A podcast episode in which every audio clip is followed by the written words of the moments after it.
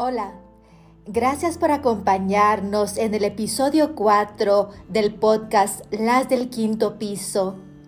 Mi nombre es Esther Broll y hoy vamos a escuchar la parte 2 del tema abuso sexual en niños, niñas y adolescentes. Nos acompaña Carlos Flores Sequeira. Gracias por escucharnos.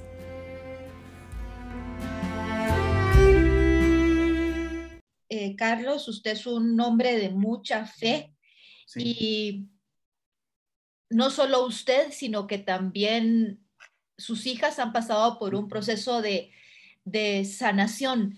Sí.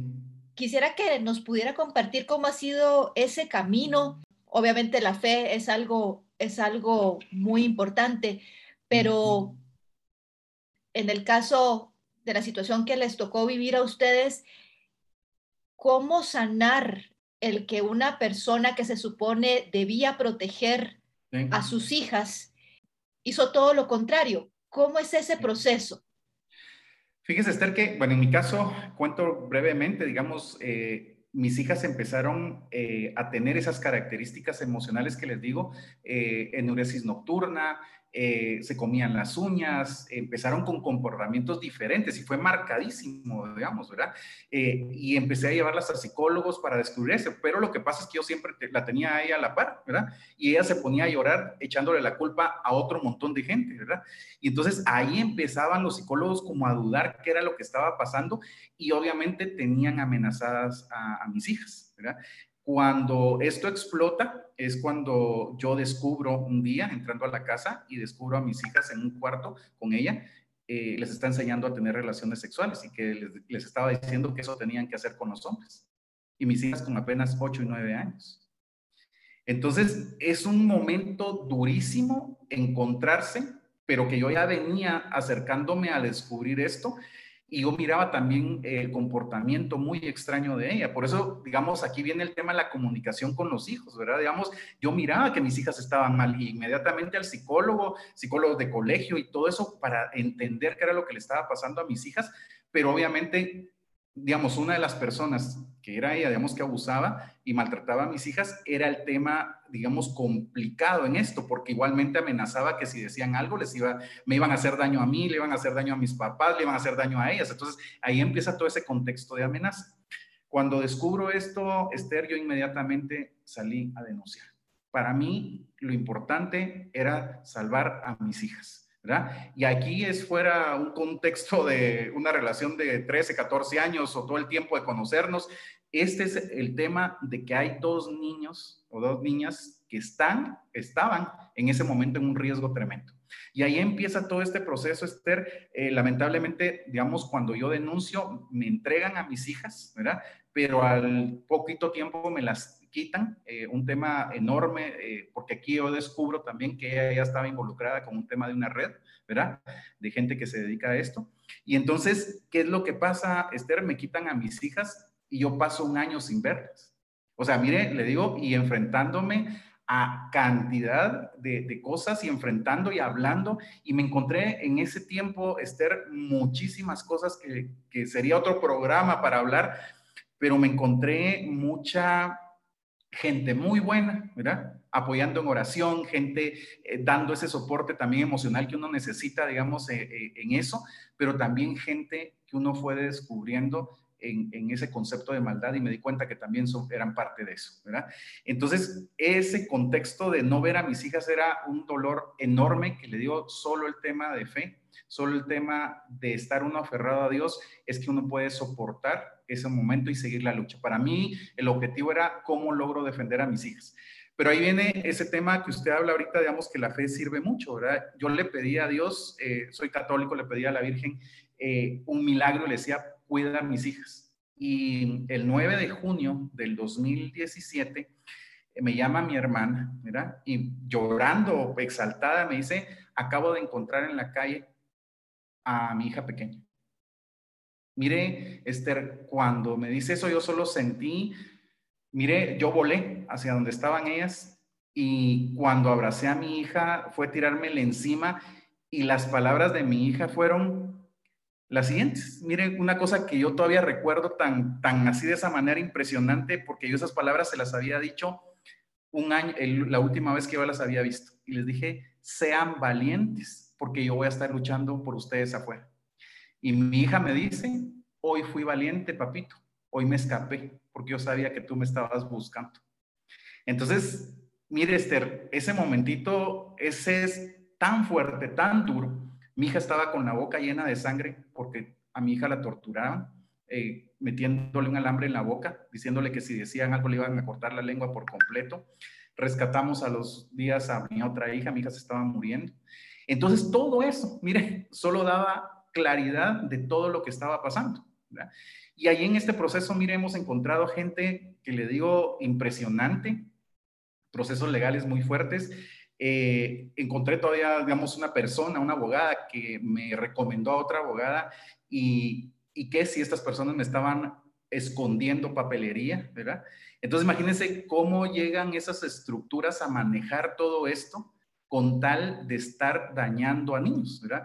Entonces, esa es la parte, digamos, Esther, que uno se enfrenta a muchas cosas. Bendito Dios, tengo a mis hijas desde hace cinco años con todos los procesos que hemos estado llevando. Y la parte emocional, que es la parte más importante para mí, digamos, en ese lado hay tres cosas importantes. El tema de fe, porque quien ha pasado por esto eh, de abuso entra en un proceso donde dice, ¿dónde estaba Dios para defenderme? ¿Dónde estuvo? ¿Por qué no me defendió? ¿Por qué no me salvó de esto? Y mi respuesta, mire, para, para toda esa gente ha sido y que en algún momento reaccionan cuando les digo, es que Dios siempre ha estado presente para ayudarte. El problema es que la gente tiene libre albedrío para poder tomar estas acciones y hacer estos delitos. Es el libre albedrío de la gente. Pero Dios nos ayuda a, salir de, eso que pareciera que lo que han tirado a uno en el suelo, pero uno tiene esa oportunidad de levantarse. El otro punto es el amor, eh, Esther. Uno, una persona que ha pasado por esto, lo que necesita es entregarle comprensión, entregarle amor, entender su proceso también. Ese silencio que pudo haber tenido por mucho tiempo, esa parte emocional de que se le salen las lágrimas, ese proceso también, que también ahí va acompañado a todo un proceso de ayuda entre la familia, ¿verdad? Un proceso para entender qué es lo que ha pasado con estos seres y venir y decir, aquí estamos todos para crear esa unión familiar y sacarnos y salir todos adelante. Y el tercero es el apoyo, eh, Esther, porque esa parte de apoyo es necesario cuando se involucran psicólogos, cuando se involucran coach, cuando se involucran eh, médicos, cuando se involucra gente con fe, digamos, para poder también dar ese soporte que necesita una víctima para poder salir adelante. Y hay algo que nosotros planteamos en todo esto eh, de la iniciativa, porque son nuestros tres elementos, que son elementos sacados de vivencias, Esther, con fe, con amor y con apoyo es que se sale adelante. Y en esa estructura de trabajo le puedo decir que hemos tenido, mire, resultados impresionantes, pero lo que pasa es que la gente tiene que abrirse con quien le tenga confianza. Hay casos, mire, durísimos que uno escucha las historias y uno se queda frío, ¿verdad? De hasta dónde llegaron estas personas a, generar muchas cosas de maldad hacia, hacia niños inocentes. Pero yo les digo, piensen ustedes que son héroes o heroínas, porque no toda persona puede pasar por esto y estar levantado hoy con la frente en alto y saliendo adelante. Hay gente profesional, hay gente que ha, salido adelante, que dentro de ese dolor, mire, mire Esther, pareciera que uno no va a salir adelante de algo duro en la vida. Pero repito las palabras de mi hija cuando salió de sexto grado, enfrente de todo el colegio y sus amigas, ella dio el discurso, porque la pusieron a dar el discurso, y decía, uno puede caer en la vida, pero uno tiene la fe y la fuerza y el amor para salir adelante y levantarse. Mire, el colegio la aplaudía, mi hija se sostuvo en llanto, obviamente todo el colegio estaba llorando, pero esa, esas palabras de una niña de 12 años en ese momentito, mire Esther, cambiaron la vida de mucha gente, porque uno dicen, yo puedo caerme por un problema pequeño, puedo caerme por una situación difícil o complicada, porque nuestro problema es duro para nosotros, ¿verdad? Tal vez la otra gente lo va a ver eh, menos duro o, menos complicado, pero para nosotros ese momento es el duro. Entonces, teniendo fe y diciendo, yo puedo salir adelante y, sentirme que sí puedo aferrarme a Dios, a, a, ese apoyo en mi familia, a los que me quieren y con gente que puede ayudarme, uno sale adelante.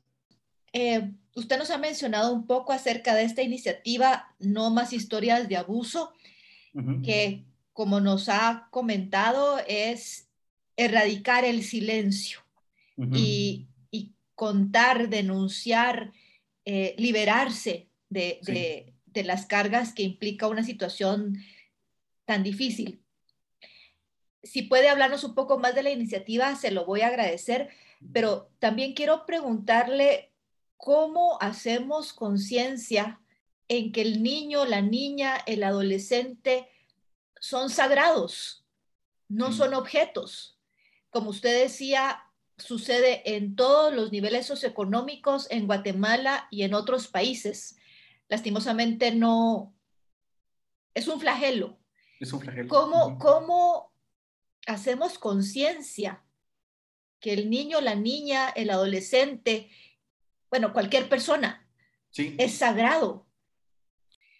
Esther, es, un tema bien, bien complejo porque lo que está sucediendo hoy es esa falta de valores y falta de valores en general, digamos. Entonces, esa falta de valores hace que la persona tenga esa disque libertad para cometer cualquier acto, ¿verdad? Y entonces, ¿qué es lo que pasa? Esta gente eh, que, hace ese daño, que busca, digamos, a niños, eh, es para eso, porque es tomarle una foto, es vender esa foto, es prostituirlo, es venir y, ¿cómo se llama?, abusarlo ¿Por qué? Lastimosamente hay gente enferma, ¿verdad? Que posiblemente eh, algunos que se dedican a eso han pasado también por abuso, no han sido tratados, otros no han pasado por eso, ¿verdad? Y se dedican a eso también, ¿verdad? Eh, entonces, ¿qué es lo que pasa? En esa parte tenemos que entrar como familias, estamos hablando en, ese, en ese digamos, eh, frase muy trillada, pero que es realidad, la familia es el centro de la sociedad. Entonces, ¿cómo hacerle ver es a través de esas charlas, de esa prevención, de este tipo de, programas, de esta, esta parte eh, de, generar estas conversaciones donde la gente viene y dice, hoy vamos a hablar sobre este tema? Yo siempre le digo a la gente, miren, no solo es decir, ay, es que sí, existe el, abuso en, en general. Ok, existen, y por lo tanto hoy vamos a hablar en familia, nos vamos a preparar, nos vamos a formar en este tema para ayudarnos en familia, porque mire, Esther, la familia puede estar muy bien, pero pueden haber depredadores afuera, ¿verdad? Esto de que suceda en la casa, pues puede suceder en la casa, pero también puede pasar en un centro educativo, puede pasar en una iglesia, puede pasar en un gimnasio, puede pasar en, una ida al cine, puede ir en esa salida de los patojos a, alguna discoteca o, bueno, si lo hablamos, digamos, ahora, pues está más restringido, pero, pero se va, digamos, ¿verdad? Se sigue yendo, se sigue visitando lugares, entonces no sabemos quién está enfrente de nuestros hijos que no tiene ningún escrúpulo para valorar la vida de los niños. Al contrario, busca la forma para poderlos dañar. Entonces, esa es la parte, digamos, que tenemos que encontrar conciencia en la familia, que por el hecho que no nos haya pasado, no quiere decir que no tengamos esa, digamos, eh, línea de estarnos formando en nuestro hogar sobre estos temas tan importantes saber con quiénes andan nuestros hijos, entender qué es lo que está pasando en todo el, entorno de ellos. Toda esa parte es tan importante para que al final, eh, pues rompamos el silencio y también entendamos que si llega a pasar o se conoce a alguien que haya pasado, pueda sanar esa herida o si está pasando, saber cuáles son los pasos que tenemos que dar para denunciar. Carlos, hay, muchas cosas importantes alrededor, del silencio que, que usted ha comentado pero una de ellas es el silencio nos puede llevar a repetir patrones y de ser víctimas pasar a ser depredadores. Eso es algo muy grave.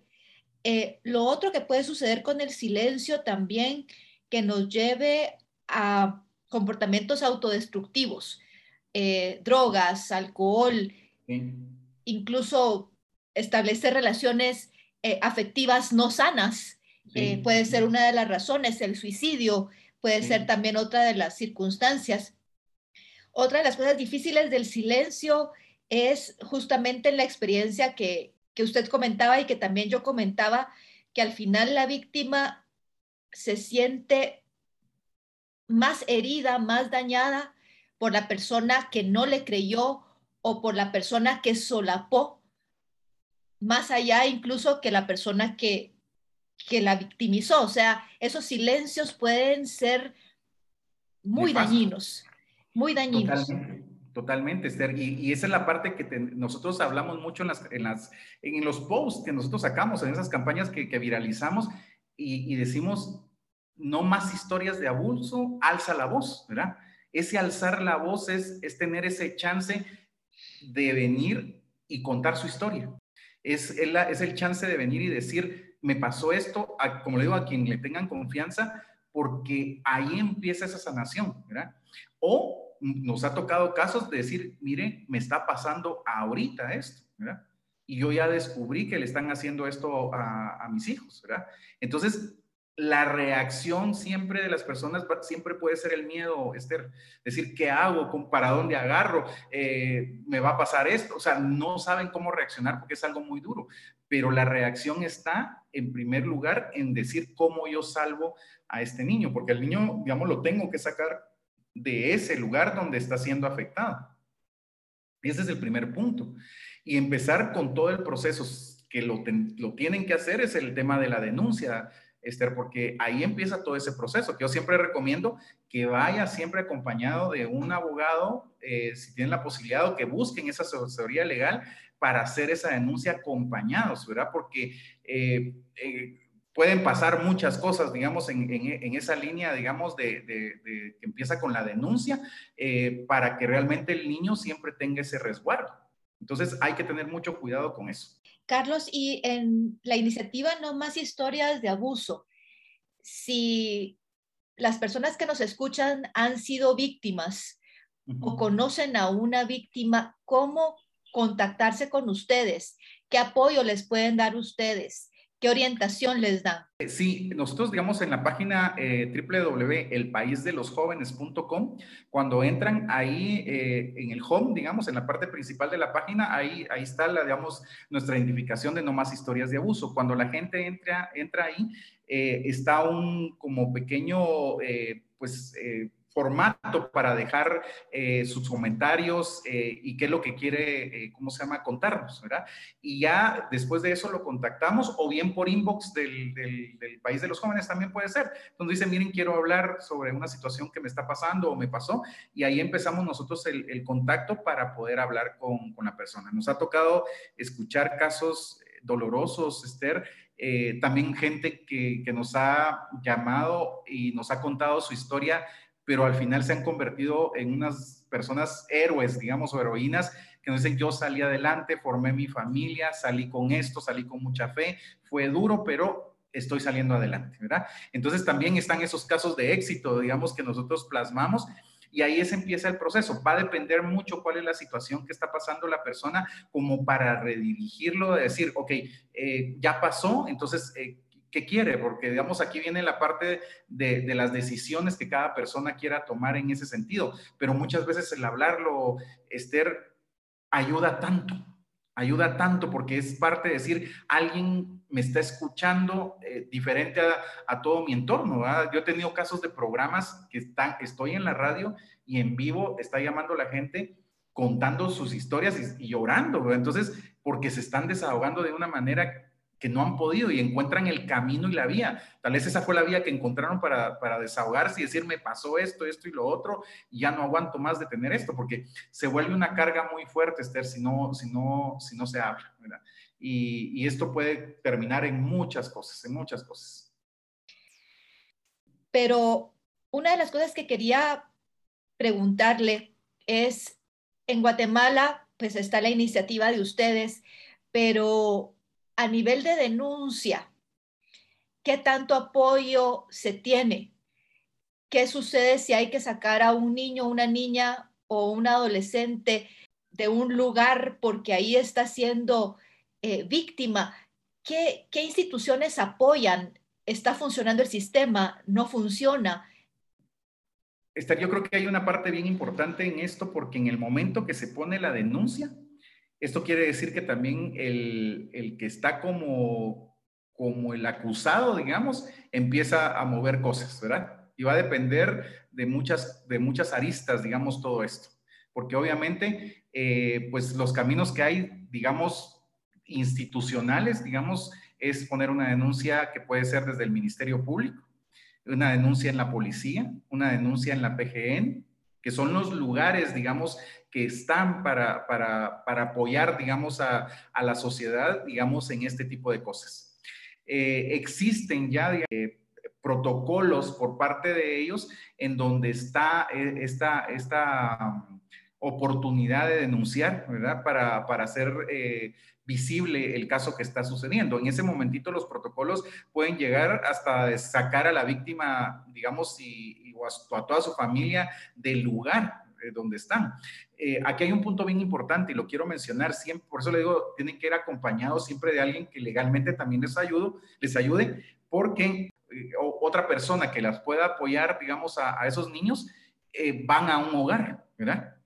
Y entonces es delicado también mandar a niños a los hogares, ¿verdad? Lo tenemos que decir así, ¿verdad? Entonces, hasta los mismos jueces, eh, personas dicen, es la última opción de mandar a un niño porque lo primero que hacen es buscar el recurso idóneo que pueda acompañar a esos niños, que sea un familiar que realmente los proteja, ¿verdad?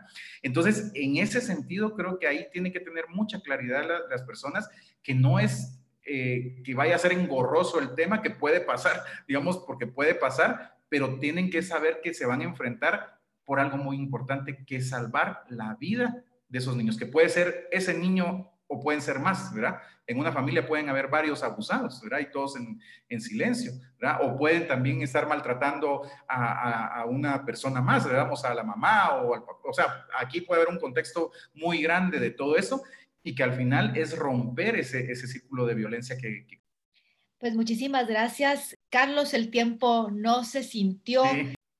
Tenemos que tener claro que, es un flagelo que está sucediendo en nuestra sociedad, que tenemos que luchar por erradicarlo, pero no solo el hecho del acoso, del abuso, de la violencia sexual, sino que el silencio, tenemos que erradicar el silencio que hace tanto daño.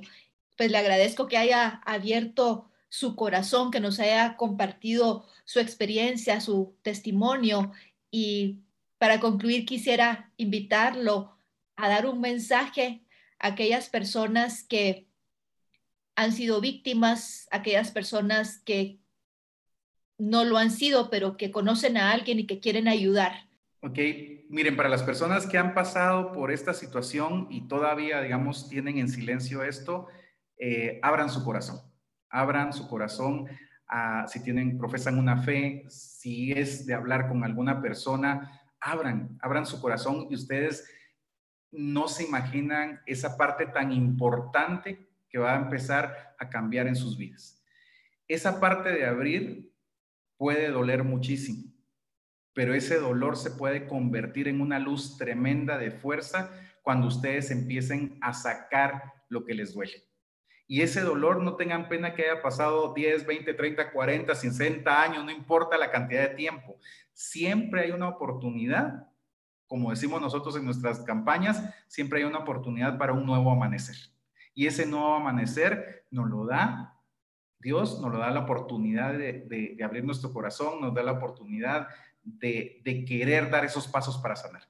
Y si son personas que conocen, pues miren, traten de ayudar, ¿verdad? Traten de, de, primero informarse, porque hay formas también para poder llegar hacia una, a una víctima, a una persona que está pasando por eso. Traten de dar recomendaciones, traten de dar tips y sobre todo este tipo de temas, háblenlo en su familia no tengan miedo. Hay que quitarse esos tabús también de poder hablar estas cosas entre, entre hijos, entre familia, entre nietos, porque eso va a ayudar muchísimo, muchísimo a, entender qué es lo que pasa y cómo podemos enfrentarnos a una sociedad que lastimosamente eh, se están perdiendo muchos valores y que hay muchos depredadores afuera y tenemos que tener mucho cuidado, pero que lo podemos combatir con muchos valores, mucha fe mucho amor. Pues muchísimas gracias, eh, Carlos déjeme decirle que lo, que lo admiro porque una situación tan dura que le ha tocado vivir le ha servido para salir adelante, sacar a sus hijas adelante y sobre todo ayudar a otras personas a que también salgan y que vean que hablando, sintiendo ese dolor que es necesario a veces, es para mejorar y para estar bien. Muchísimas gracias, felicitaciones. Gracias, Esther, muy amable y éxitos, éxitos ahí en el podcast.